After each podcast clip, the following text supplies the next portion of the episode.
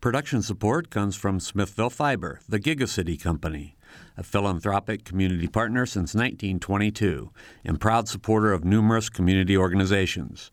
More information at smithville.com.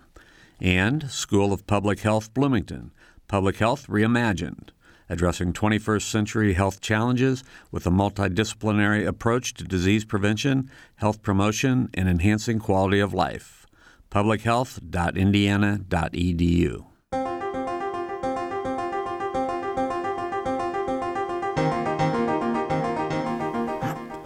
Welcome to Noon Edition. I'm Bob Zaltsberg, editor of the Herald Times, along with co host Sarah Wittmeyer, News Bureau Chief for WFIU and WTIU.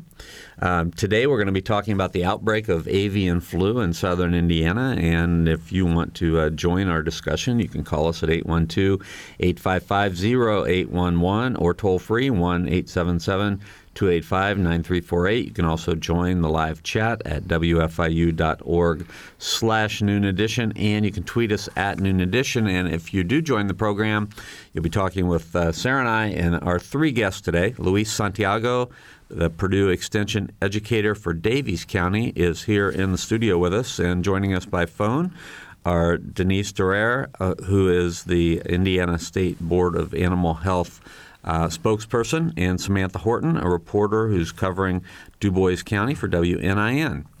So uh, we're glad to have all of you with us today. Thanks for being here. Thank you. Thank you. Mm-hmm. Thank so, you.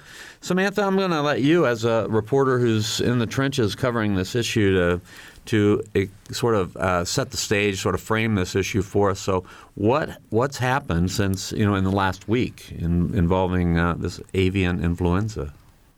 Well, we first got word of it last Friday, so it's been about a week since we, the word got out about the outbreak, and I went up over the weekend, and it's just that uncertainty you've seen. People just not sure of what's going to happen, and you there was nine more flocks that were that were tested, and that were listed as affected. So there's that fear for farmers still that their flocks might have to be killed still.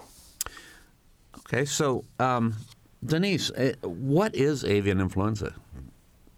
Well, basically, their avian influenza is a, it's a type A flu, and it's commonly known as bird flu. But it occurs naturally in birds. Uh, there's lots and lots of different types of flu, different strains of it, and we all hear about that um, in with by, by names of H something, N something, and those all indicate the different tr- strains. And so this is just a type of flu that is particularly um, harmful to birds. Mm-hmm. And it, it occurs naturally in wild bird species, but it can also cross over into domestic birds like chickens, ducks, um, guineas, uh, and like those, and cause very, very severe illness or even death.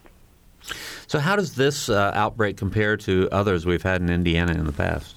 Well, I can tell you this is unprecedented. Um, with anything that we've had, certainly in the poultry industry, we've never experienced something like this, and, and the level of response that, it's justified. Okay, and Luis, I'll bring you in as a as a Purdue Extension agent. I mean, you deal with a lot of issues involving uh, you know farmers and animals. I mean, when, when you think about this particular issue, you know what how important is it on on uh, you know your scale in terms of, of, you know tragic incidents happening on farms and, and whatnot? Well for us um, we uh, we seen that on the local farmers is, is something that they take on the personal you know very personal. They, they work with these animals every day. Uh, they follow all the, the rules that they have through the companies to make sure that safeguard the, the health and the safety of these birds. And when something like this happens, it's just it's kind of overwhelming and, and very heartbreaking. And mm-hmm. in our effort as uh, Purdue Extension, we just try to uh, be a, a play an educational role on this uh, over the years with the, the, outbreak that we have last year in, in the nation. We uh, helped uh, to pass the information based uh, scientific based information to the public uh, so that way we can uh, have them uh, link them all the information that they need and we pass the information from BOA and also we have some informational package for the 4-H family that they have small backyard uh, mm-hmm. Uh, so basically, it's just um, a way of educate the public on, on this information that is being passed along. So when you find out that there is a is a bird that's showing symptoms of this, what's the process then that that starts? What what actions are immediately taken? I guess.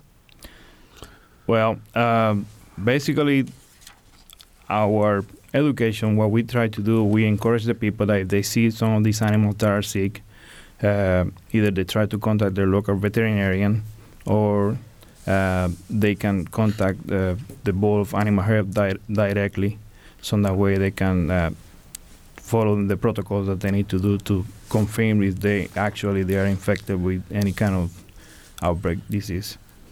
Yes. Yes, we we actually have a healthy birds hotline that for folks who may have uh, birds in their own backyard or they own um, for their own personal use and pleasure that um, we encourage folks to call that because we'll have a veterinarian um, actually talk to talk to them, uh, find out what's going on with their birds, and make an assessment kind of over the phone and decide if it needs additional follow up testing. And then if it does, that testing is provided at no charge um, by the state. So how how was this how was this found? I mean, what what were the symptoms that this bird, I guess the first bird had, and and how you know if, can you sort of outline how this thing played out? Well, just to start with, this is actually found on a, a commercial turkey operation that had a little over 60,000 turkeys on it on the, the site. Um, the producers pay very, very close attention. I think Luis could speak to that too, um, to what uh, just the health of the birds and how they're behaving day to day. And the producer actually noticed that the water consumption by these birds was lower than normal. Um, so they're paying attention at that level. That they weren't drinking quite as much as normal. Um, they had a few extra birds that were uh, dead than they would expect um, for birds of that size. And then the next day, when the grower came into the barn, there was a significant death loss in there. Um, several hundred birds had died overnight, and that is a big red flag right there. They contacted their veterinarian, who came out and took some test samples, and then those were transported right away to the diagnostic lab at Purdue University, where they were run, and we came back with a preliminary positive test. Um, and then those tests get confirmed through the USDA laboratory in Ames, Iowa, and that's what sets us on the path that we're on now because they confirmed it. And as you were talking about some of the different strains of this flu virus, I mean, is this one, um, does it spread more rapidly than some of the others? And just as, as you're talking about it, it seems like that all happened relatively quickly. Uh, that did happen quickly, and, and there's a lot to be learned. This one is, uh, is a highly pathogenic H7N8. Um, and again, we hear all these H's and N's, and those just are representative of the type of proteins that cover that flu virus cell itself. So, um, in in those different strains, they can react differently in different species, and even within the sector of poultry, this seems to um, sicken turkeys more than other species of poultry, like ducks or geese or something. So, um, basically, we don't we don't know a lot about that. This is the first time in the United States that we've had a highly pathogenic version of H7N8. Um, so this so we've got a lot to learn here, and we're trying to make sure that we capture as much knowledge about this while we're going through this process as we possibly can. So Samantha Horton is a reporter who's been covering this uh, issue. Samantha, you know, as a reporter, I know that you have to get up to speed really quickly um, on a topic like this. So, I mean, what are what are a few of the key points that you've found out that you've tried to make sure that you know your listeners know about um, this story that you're covering? Well, I really wanted to make sure to cover, and that was why I went up there, was to talk with some of these farmers. And the thing is, is people will scrutinize, well, how well are these commercial farms maintained and kept? And the thing is, these farmers are abiding by everything that they need to. They're follow, following protocol.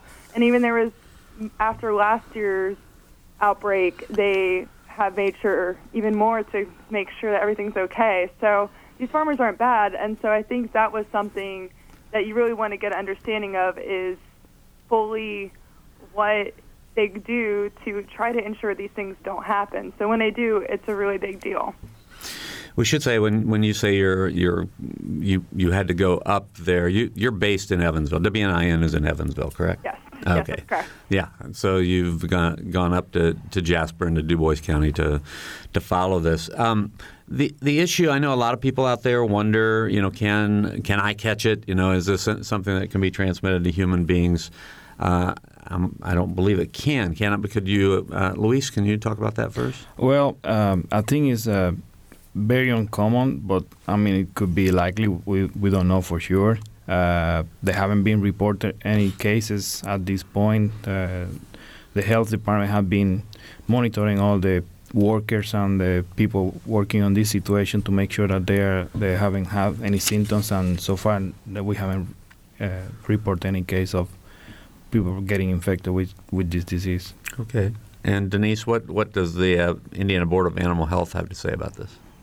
Well, first of all, we want to make sure people know this is not a food safety issue, and your poultry and your egg products are safe to eat. Make sure they know that. But um, right now, there's still a lot to learn about this virus, and um, to our knowledge, and we've checked with the Centers for Disease Control and the Indiana- Indiana State Health Department, and there are no known cases of H7N8 infection in, in humans. So. Um, we're hoping that stays the same, and like Luis said, the local health department's monitoring everybody who's had contact with birds just to make sure that that doesn't change. And again, we're trying to gather as much information as we can about this and make sure that um, we know as much as we can about this virus. And we've been reporting the number, I think 400,000 birds have been depopulated, but I think it, it's important to, to, to clarify not all of those birds were tested, not all of them had the, had the flu. Is that is that correct? Can you yeah? Can you explain like how, why why that number? Why so many birds were, were euthanized here? Correct. We we found uh, H7N8 virus on 10 farms. They were all commercial turkeys. Um, and once you find it in a flock like that, really the only thing that the producer can do is is to depopulate the whole um, all the birds on that site. Um, because there's a, there's a risk that they will continue to get sick. The birds will just get ill. There is no vaccine um, available that they can use for this. Um, so that's that's kind of their only option that they have. There is a risk that the, vi- the virus could spread outside of that farm or those you know those ten farms to others in the area, and um, it would continue to multiply and just get worse and worse and um, be more deadly to even more birds. So it's not the best option, and we're always regretful for when we have to take life like that. But um, for the bigger picture, that's just what's necessary. Um, we did have a, another flock that was not infected, and it tested negative, and it was a laying hens. There were about 156,000 chickens in there, but they were considered a dangerous contact. They were within just a matter of a few yards from an infected turkey um, barn, so they were very. There was a high likelihood that they could have been exposed to the virus, and so that decision was made to go ahead and depopulate them as well. Luis, you're in, in Daviess County, but even if, if you're a farmer in Daviess County, I mean, you've spent a lot of time down there, and what's going through these farmers' heads right now?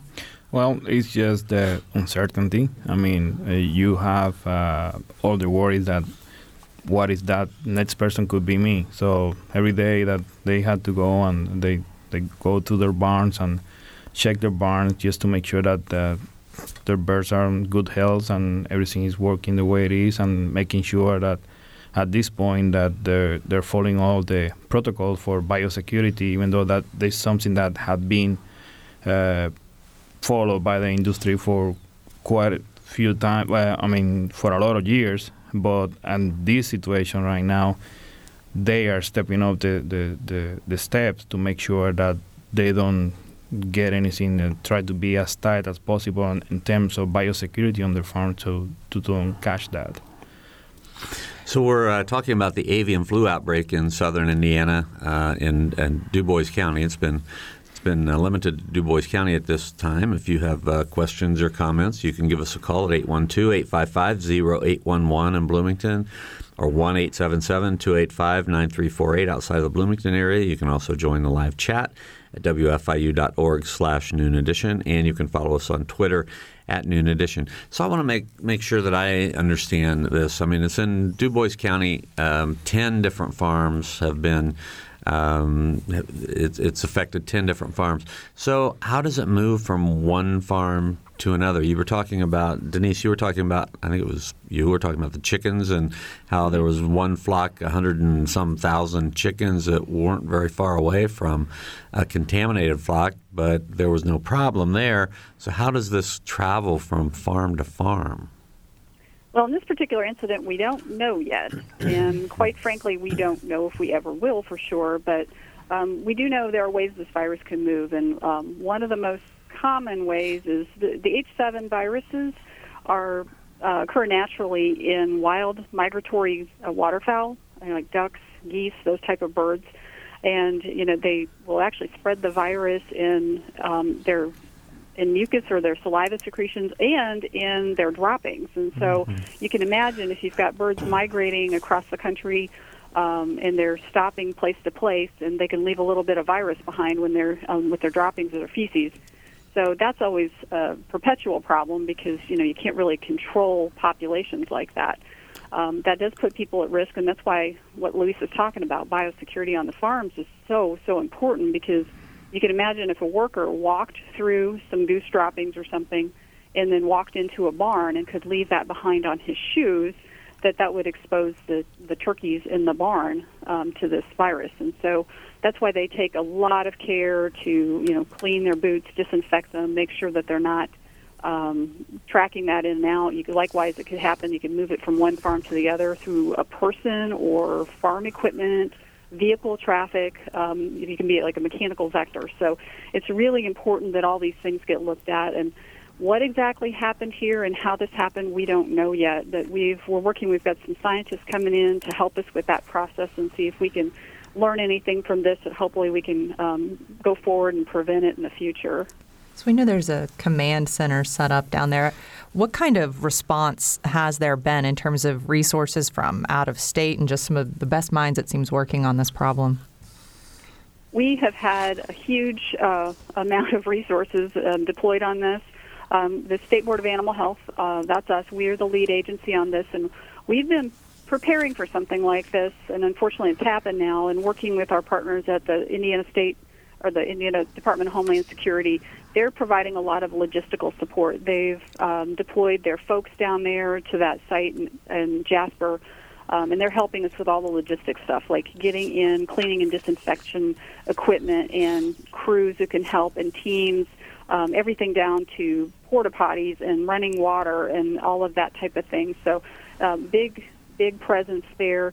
Um, USDA has um, teams that they send in uh, to help um, with these type of things that go on. We've seen this happen before in other events in other states. We just haven't experienced it here before in Indiana. Um, as of last night, um, they'd sent some crews home, but we have 421 folks down in uh, Dubois County right now responding to this between the state, the federal, and then I also have a lot of local support, which I can't even speak enough to. The great support we've had from local fire departments, the county commissioners, the local health department, um, all those those folks have just have turned out in droves to help with this uh, this response. So uh, you called it unprecedented before, and so I'm going to ask uh, you, uh, Denise and Samantha, because you're you're covering this big story as well. Uh, I, I don't know if this is a question necessarily, but this is I have a, a, a um, I guess it's a news release, that, an FAQ from the Indiana State Department of Health that says that this is the first time the H7N8 viruses have been found in birds in the United States. So, as well as being unprecedented for the state of Indiana, I mean, Indiana is the focal point of this, correct?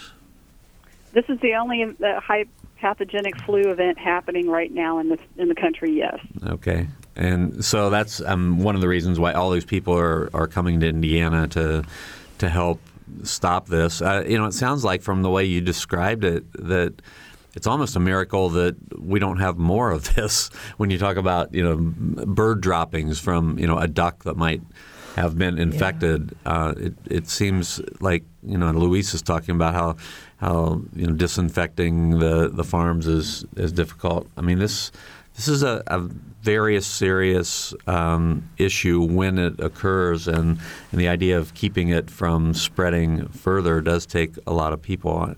It's not really the, in the form of a question, but I'd like some some feedback to that. Well, we, right now we're we're very very thankful. Of course, we watched what played out last uh, spring and summer in uh, the upper Midwest, primarily Minnesota and Iowa, took a heavy heavy hit last year with avian flu. It was a different strain. It wasn't. It was an H5 and not an H7. Um, but we saw a lot of impact up there, and that's a lot of folks probably remember. You know, your egg prices going up in the stores and that type of thing because um, there are actually 219 sites were infected. We're talking about 10 right now, um, but you know, in 16 different states, and there was a loss of about 48 million birds. So we're trying to get a handle on this and get ahead of it so that we don't end up with a situation like that. So that's why it's been so important to get a, a heavy and aggressive response quickly and just try to contain this thing. Mm-hmm. And that's something. Oh, sorry. No, go ahead, please.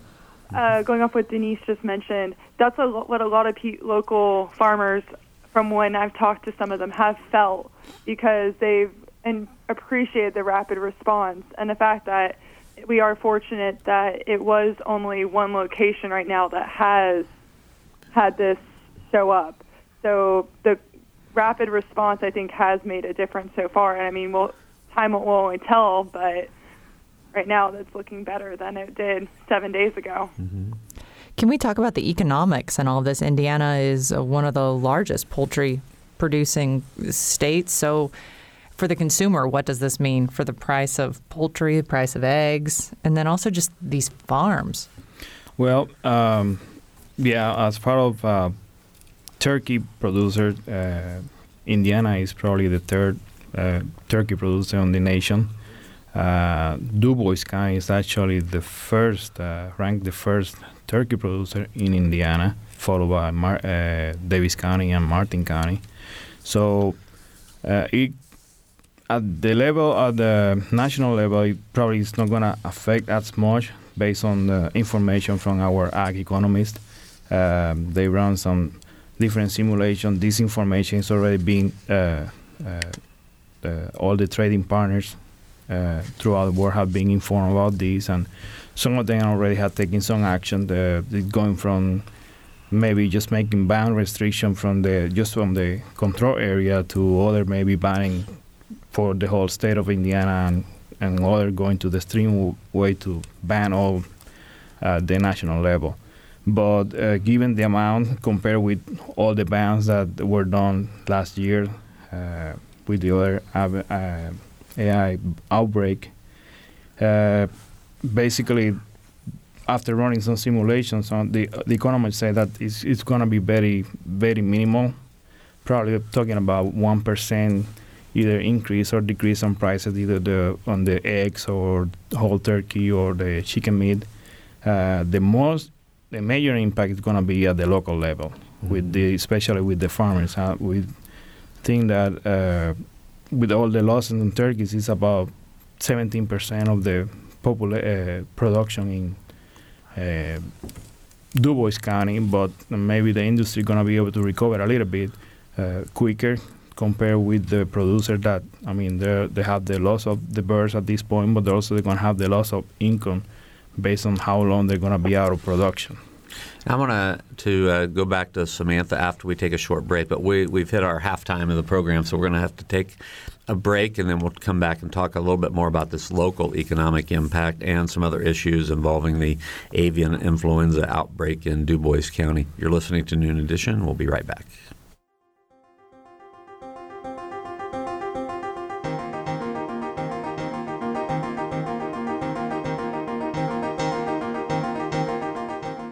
This is Noon Edition on WFIU.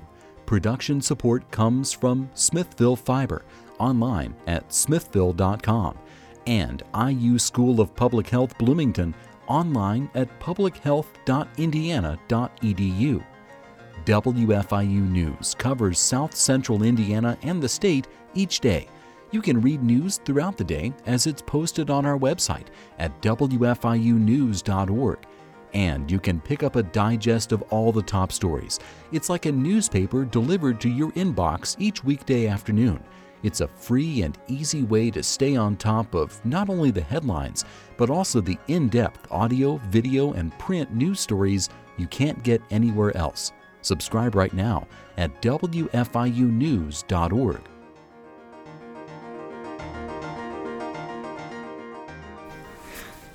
Welcome back to Noon Edition. I'm Bob Zaltsberg from the Herald Times in Bloomington, along with Sarah Wittmeyer, the news bureau chief for WFIU and WTIU. And we're talking about the avian flu outbreak, the avian influenza outbreak in Dubois County in southern Indiana. We have three guests. Luis Santiago, a Purdue Extension educator from Daviess County, is here in the studio with us.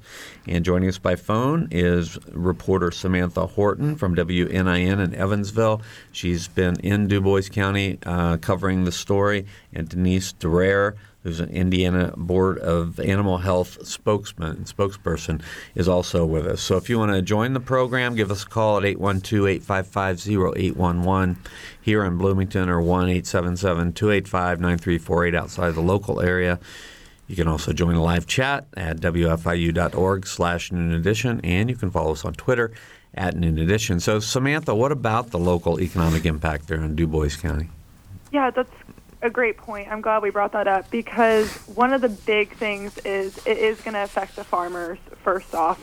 And these people usually have contracts, most of them in the area have contracts with the two main producers, Farbest Foods and Perdue Poultry. So those are the two that really they have a contract, so they are producing this for that, but they're still going to lose like hundreds of thousands of dollars potentially from this because you think of the investments they make in these birds that have to then be euthanized. And then on top of that whole thing, you realize then how close the community is because you have the electric companies that go and wire the barns.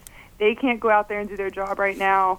You have the local stores who can't, they're not getting as much business because, one, people might not have as much money to go and also they're, they're taking care of their birds right now. So there's it's going to affect the whole community, and that's the thing that I think really needs to be watched. Mm-hmm. So, Samantha, from your from your experience of being there, um, you know, is there a uh, you know, for lack of a better term, a hysteria or a fear about what's going on in the county? I mean, how how is this news story being being uh, sort of received? I think the thing is, is for most of them, since they're such a tight knit community, mm-hmm. most of them talk to each other on the phone daily. Most of the turkey farmers are either family or very close friends. And so there's a lot of that. So I think while the news might be covering it and they might hear from the news, they're going to take their sources first from what the community is saying. So I don't know how much the news is really truly influencing that as much because of such a close contact with each other. Gotcha. Okay. Now, this might be a little bit uncomfortable for some of our listeners to hear, but I just want to talk about the the idea. You know, it's really hard to talk about you know killing living beings. I mean, the just the terms that we use, depopulating and euthanizing and whatnot. Um, it's a. I'm sure it's a very difficult task, um, very hard on the people who are involved in it. But then, what about just the disposal of 400,000? Birds that have to be um, depopulated, to use the, the term that the state's using. Um, Denise, what, what happens? Well, um, we've had we've got two things going on with, as far as disposal goes. The uh, hens, the layers, the 156,000 birds there, they're being disposed of in well, they're, they're already it's already done uh, in a landfill, and um, basically that's approved method for disposal in Indiana. We do have laws that govern the disposal of livestock and poultry that are dead, um, and burial is an accepted practice. Um, it's being done at uh, a landfill where it is covered and it's managed. And just to keep people, just to remind them, these are not infected birds. They're just uh, considered a dangerous contact, and so they were at risk, and that's why that happened. Um, most of the, the for the re- remainder, um, most of what we're impacting in the turkeys, they're actually being composted in barn, which means the facilities where they were being raised, um, they hadn't left there. They they were actually um, compost piles were being built, and those are going to be managed um, there so that they produce enough heat, and they will be turned and mixed so that heat goes throughout, and that will actually kill the virus and we're really um, glad to do it that way because it's the most cost effective and it's the most environmentally uh, friendly way to do that because what's left i'm sure a lot of us are familiar with compost piles in our own backyards and you know recycling um, basically the, what we have here and then it, it a usable agricultural product um, when it's done mm-hmm. How long does uh, you talked about the response earlier, but how long are these folks going to be on the ground and, and helping in this effort? Well, we're kind of having a shift right now um, because we everything was pretty intense the first few days while we were trying to get the depopulation activities done. Um, we had some challenges because of the weather um, wasn't cooperating with us, and um, then since that was completed on Wednesday afternoon, we're a couple days past that. Um, and th- and this is another message for folks locally. We still have a lot of work to do in the area. Um, a lot of those uh, crews that we're working on, that part will be leaving, and we will have ongoing presence because we have to keep testing these birds, whether they're backyard flocks um, that we've identified and folks, you know, privately owned birds, or the commercial um, operations. All of them within a 20 kilometer, which is 12.4 miles, outside of where that first case was identified. So we have a really big circle. Um, most of it is in Dubois County, but it cuts across a couple county lines, and we're basically uh, testing all the poultry there just to make sure that we found any presence of this virus um, because we just don't want to leave any stone unturned and um, have any risk of this thing flaring back up again. Mm-hmm. And Luis, that must again that we've touched on this, but that's part of of your role and and what you have to worry about. Yeah, um, right now what we've been trying to do is just try to address some of the local concerns about the situation. Um, like I've been mentioning before, just try to uh, emphasize that this is not a safety, uh, a food safety issue. Uh, other part that we have done uh, with our 4-H uh, families that we've been passing some information package from the Indiana State Poultry Association. Uh, also, there's a lot of big the the big farms are pretty much identified by by uh, the state, but we have a lot of probably small backyard flocks that they are not identified. So passing this information, we're u- trying to encourage the the public to, if they have some small uh, backyard flocks in their houses, there's some uh, information that they can get and some even some free kit from the Indiana State Poultry Association, so they can try to test their their flocks to make sure that they're free uh, uh, free of disease, and at the same time just help identify those for future future events, so mm-hmm. that way they know what to do in case they find uh, some disease on their farms and they're able to pass the information quicker. Mm-hmm. So, if you're one of these farms that's been impacted by this, or you've had to, you know, euthanize your entire flock, how do you start over, and and when? Well, uh, I don't know as far as the when. It all depends. Uh, right now, like uh, Denise mentioned, they're still doing all the testing on those those uh, birds that are still alive and they're being identified, even though they were negative, but uh, composting uh, process take about 30 days to complete. After that, they need to clean the barns, they need to disinfect the barns, and they still need to monitor in the area to make sure that everything is disease free before they're able to re- repopulate those those farms. So it just depends what the uh, the people doing the testing they find, and I'm very Denise can uh, elaborate a little bit more on that. Mm-hmm. Denise? Yeah. Well, and, and, the, the main thing is, is we're going to have to establish that this whole area is free of flu virus in those birds, and that's really important because um, a lot of the, this response and the protocol um, that we have to follow that for that 6.2 mile control area is based on international trade agreements that we have. Indiana is a big, big exporter of poultry products, all kinds, not just turkey, but all kinds of poultry products that go worldwide. And our trading partners want to know that the products they're getting, even though it's not a food safety issue, they still want to make sure that there isn't any chance of, of them having any kind of uh, virus present. So they impose some requirements uh, about disease free and that type of thing. So we're going to have to basically do enough testing and have enough time pass and um, basically prove what we're doing and the biosecurity measures that have happened on those infected sites to prove them that we've got this thing kicked, and then we can start moving product again. You mentioned a, a 6.2 mile boundary. What?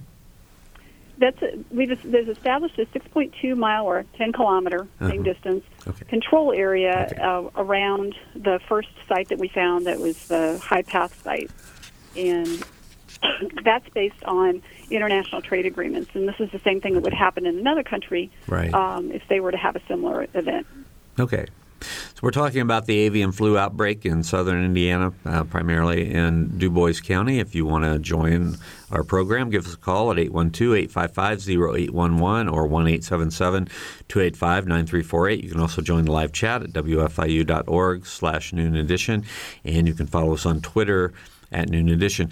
Uh, Samantha, I know that you're going to have to go in about five, six minutes, so uh, I want to give you the opportunity to, you know, what angles have we missed? What what are what are some other angles that are really uh, uh, that you've found as you've been covering this issue? Well, I want to first go off of what Denise mentioned with, Sure. with the international trade, and I know we brought up vaccinating as a possibility, or have vaccines been created, and I, that's one thing actually with international trade. When you vaccinate a bird and they test it, they don't necessarily know if it had the disease or if it was vaccinated, and that's one of the big reasons why we haven't seen vaccines trending in birds more than they ha- than you might think that they should. So I wanted that to make sure that was a mm-hmm. noted thing in that because that not just this year but other years you're like, well, can you guess a strain maybe and do almost like with humans having a flu shot. Right. But it doesn't work that way as much. And I think Denise can probably elaborate more on that than I can, but Yeah, that, that's very much the case. Um, the U.S. Department of Agriculture has, after what happened last year in 2015, and you know Iowa and Minnesota, those areas, they started stockpiling flu vaccine in case there was an opportunity to use it. Unfortunately, what they stockpiled were H5 uh, vaccines, so um, that wouldn't, you know, necessarily even be effective in this case. So that's not really an option. And beyond that, um, some sectors we have, we have a lot of different sectors in the poultry industry. You know, we have ducks, we have eggs, we have turkey, we have broilers, which are the chickens that you would you know buy at the grocery store to fry up, or you know get at the uh, uh, certain food service counter. And those are all different sectors, and they look at vaccine very differently because of how their product gets looked at on the international market. And the, one of the challenges we have is when you go test the birds to see if they are flu positive or not. The current tests we have can't necessarily differentiate between that's a vaccinated animal or that's an exposed animal. So it's likely that the, the that bird is going to turn out look positive um, on its test. So then, you know, where do you, what do you do with that if you can't differentiate between vaccinated and exposed? So that just makes a real challenge if you get into the science of why vaccine just isn't as simple as just oh, just do it. Okay, I'll try to get back to Samantha before you have to go, but we have a phone call that's coming in from Ken, who's in Greene County in Solsberry. Ken? Hello? Hi, go ahead. Okay. I have a couple of questions for your panel there. Number one, in this environmentally unfriendly state of Indiana, how can you people prove that there are not going to be pathogens released into the soil, water, and other places, regardless of your landfills and your composting, that are going to potentially affect other people?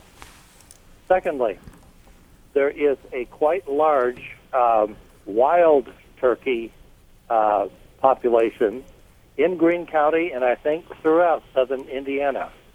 How are these turkeys in any way going to be protected from this virus? And third, the um, pits that these farmers use for dumping dead birds are often uh, ravaged by raccoons, opossums, and vultures. And can these people now start to, or these animals, birds, now start to spread this virus to other populations? Okay, Thank we're you very, Thank you. thank you. Okay. All right, hold that hold that thought for a minute. I want I want to go back to Samantha because you really do have to leave. Is there any other anything else you want to add before we ask Denise to address these questions? Uh, I don't think so. I think pretty much so.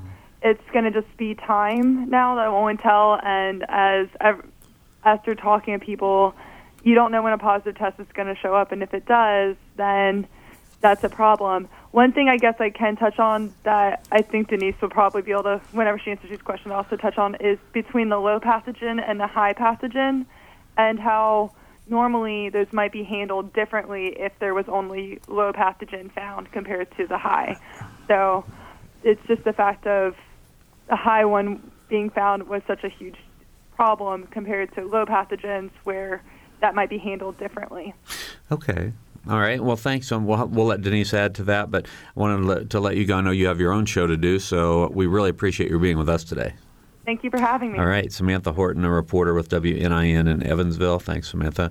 Uh, so, um, yeah, our, our questioner asked three questions. So, Denise, the first question had to do with you know, how do you sort of guarantee or prove that these pathogens aren't getting out from landfills and, and whatnot? Well, first off, I want to. Ken, Ken asked some really good questions, and, and believe me, we've looked at all of these as, as issues that are um, very important that we need to take in consideration.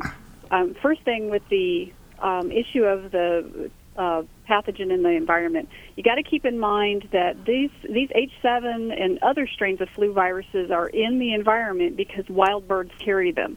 Um, they spread them amongst themselves and um, we know wild birds they, they can be anywhere, and we've we've got all kinds of maps and can show you flight paths and those type of things. So um, so it's going to be hard to ever point to a location and say, you know, that was because of that farm or something like that. Um, necessarily with these type of, of viruses, particularly the H7s that are found in migratory birds, but it, as far as the process here, the main thing is the the poultry flock, the, the hens that were put in the landfill those were negative birds. They test they were tested and they tested free of the virus before they were disposed there. Had they tested positive and we had to go through with that type of disposal method, the the precautions and the extra um, steps that would have been taken in containing it and managing any leachate or any kind of water um, that would trickle through that that part of the um, disposal area would have been managed much, much more highly. Um, we've worked with the Indiana Department of Environmental Management, and our partners there have just done a yeoman's job of um, going and learning from Iowa and other states of what they've had to go through um, with a similar disease situation and making sure that we have every angle and possibility covered um, to ensure that you know environmental and public health is being respected. And so um, they, they've, they've been working with the landfills in Indiana um, to make sure that they understand what the proper handling is. So, um, then also when it comes to composting, again, this is um, the method that all the turkeys are being handled by. Those piles of compost piles that are in the barns, so they're protected. We won't have that scavenging issue. Um, they are being managed actively and turned, and their their temperatures are checked every 14 days until the process is complete to make sure that the temperature is high enough and sustained high enough that it's going to kill the virus. So there shouldn't be any virus coming out in when that material is finally released and cleared. If at any point that temperature drops below the approved temperature, they back up the clock another 14 days and require that pile to sit and be managed even longer. Okay. Um, he also mentioned the wild turkeys. Any? Yes. How how do you? Is there anything you can do to to I don't know, to mitigate the the potential spread through the wild turkey flocks? Uh, this is yeah. This is the wild. The wild birds were very very interested in what's going on there, and we are working with part of our surveillance plan is working with the Indiana Department of Natural Resources and the U.S. Department of Agriculture's Wildlife Services, and we'll be um, sampling, taking tests of birds of all types of wild birds in that area um, around where we found this this virus, and as far as protecting them, it's kind of hard to do because you got to keep in mind, like I've said a couple times before, mm-hmm. um, these viruses occur. They're they're in the environment, and wild birds pass them around naturally. Um, they're um, they're they congregate, and a lot of times different species will congregate, especially wild uh, waterfowl that migrate will all land on a particular pond or lake area, marshland, and they're they're swapping their stuff and um, trading these viruses around. So it's really hard to specifically protect a population like that. We don't have a mechanism to uh, vaccinate the wild turkeys per se. Um, so again, they're just in their natural habitat. They're subject to this just like they are a lot of other things that occur in the wild. Why isn't it killing them like it kills these flocks at these commercial farms? Well, you know what? Honestly, I well, we don't know if they've been exposed Number one. Number two, again, we don't know a lot about the virus um, as well. And some of these viruses are really kind of strange because they will kill one type of, of poultry and not another, or a bird and not another. And some will just get sick and recover because their immune systems are different. Um, so the the biology there and the, the kinds of the biology with the virus, it just can make for a different combination, and you'll end up with a different response. And is it possible that it could have killed a flock somewhere that we just don't know about? It's and it's entirely possible. We just don't know. We do. Um, we are working with Department of Natural Resources here in Indiana and encourage folks that if they see five or more feeder type birds so in other words, if they're not waterfowl, um, we know if you if you go test waterfowl, you're going to find a flu virus um, pretty frequently. But if you get five or more um, feeder type birds, to contact the Department of Natural Resources and report that because they would potentially be interested in going out and sampling those. And and this isn't something just for Dubois County. This is statewide um, anywhere because we kind of want to track if there's any change in the health of the that wild bird population. Mm-hmm. We had a question come in on our uh, website that I think uh, we'll ask Luis first, and then and then Denise, you could join in too. But uh, it's a, a, localized question about you know someone who has chickens in Monroe County laying chickens, and says, "Can you address the concerns we have as those that raise chickens for personal use?" So, what would you say when if you were in Washington today, Luis, and one of your um, one of your neighbors called you with that question, what would you tell them? Well, um, we're um, Purdue Extension. They, we have offices on all 92 counties. So basically, if they have some type of questions about uh, how to raise poultry and that, they can contact their local office, and we can provide the information that we have available. We we have a uh, as a land grant university, we have uh, access to all the different type of land grant universities throughout the nation. So we share information on, on if they need some some particular, uh, we are able to access that information for them and, and provide it as mm-hmm. a free cost. Okay, all right. So Sarah, you were looking up some numbers about last year's um, last year's issue, and kind of puts this in perspective. Not to downplay what's going on in Indiana, but last year's outbreak it killed 50 million, right? But the economic 49 million, 49 yes. million were killed, and the economic impact, though, it said that the cost to the industry was three billion dollars. Um, can you can you speculate at all what how this outbreak might compare? Well, like like we mentioned before, given the the magnitude of the that is being localized on one area is uh, as far quantified. No one, no one had quantified that yet. Uh, I think more of the effort has been on trying to contain it uh, and control it. Uh, but uh, it's compared with what we have last year. I would say probably the economic impact is going to be very insignificant.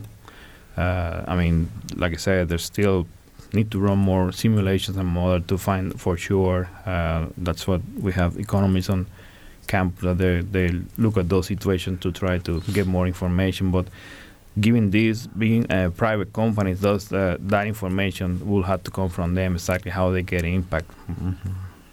And I think Samantha touched on this a little bit because, and you see it, I'm sure, in in uh, Daviess County, and and people see it. There's this ripple effect. If one industry is being hurt, there are other people that serve that industry, and there that impact, that economic impact, just sort of ripples through the economy. Yeah, well, I mean, you have even through the same company, you have uh, the feed mill operation. So on, on that, you're gonna have your your farmers that sell grain to those facilities and that. Say for some reason you have a big drop on production then your your feed production is going to drop. So you don't need the amount of ingredients that that normally require. So that's going to affect that. At the same time you have uh, all these uh, biosecurity measures that have been taken uh, throughout the, the company themselves. As feed delivery they need to address some of the issues that on biosecurity they need to uh, clean the equipment, disinfect it. Sometimes they need to take alternate routes compared to what they normally do that will maybe take them to a longer route. That's going to be cost on fuel and, and, and time. Mm-hmm. So those there's different effects that you're going to have on, on mm-hmm. economic on, on those. We have about two minutes to go, Denise, and I want to give you a chance to sort of wrap up the show about the this uh, unprecedented outbreak, and then also from your uh, position there with the Indiana Board of Animal Health, are there other issues that Hoosiers should be concerned about right now? Well, th- this one this one's at the top of our list right now. I can tell you. Um, so we're we're really concerned, and um, however, we're we're optimistic with the finding. We had the first case that was a high path H7N8, and then uh, we started testing in a circle around that, and we found those other nine that were again low path versions, which basically means they are less deadly to chickens and, and poultry. They will still make them ill, but it's not quite as virulent. Um, but we're, we're optimistic every day that we go by. We've had more tests submitted to the Purdue Diagnostic Lab um, every day, and every day we get through with more negatives is more reason for optimism. But we still need to remind people locally that we've got a long way to go, a lot more testing to do, and we've just got to make sure that we can get through a period of um, making sure all the poultry there is flu free so that we can get our uh, this control area lifted and we can get back to normal business. All right. I think we're out of time for today's program. So I want to thank our guest today, uh, Denise Derrer. Thank you very much for joining us, uh, Indiana Board of Animal Health. Uh, obviously, you're very busy these days. And also, Luis Santiago, Purdue Extension educator in Daviess County. He's based in Washington, Indiana. Thanks, Luis, for dri- making the drive over. Thank you. And also, Samantha Horton joined us for the first half of the program, or the first mm, probably 80% of the program from WNIN in Evansville. For producer J.D. Gray, engineer Mike Pashkash, and my co host Sarah Wittmeyer, thanks for listening.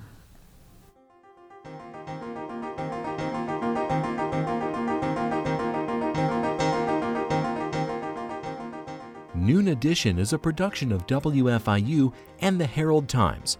A podcast of this and other WFIU programs is available at WFIU.org. Production support comes from School of Public Health Bloomington.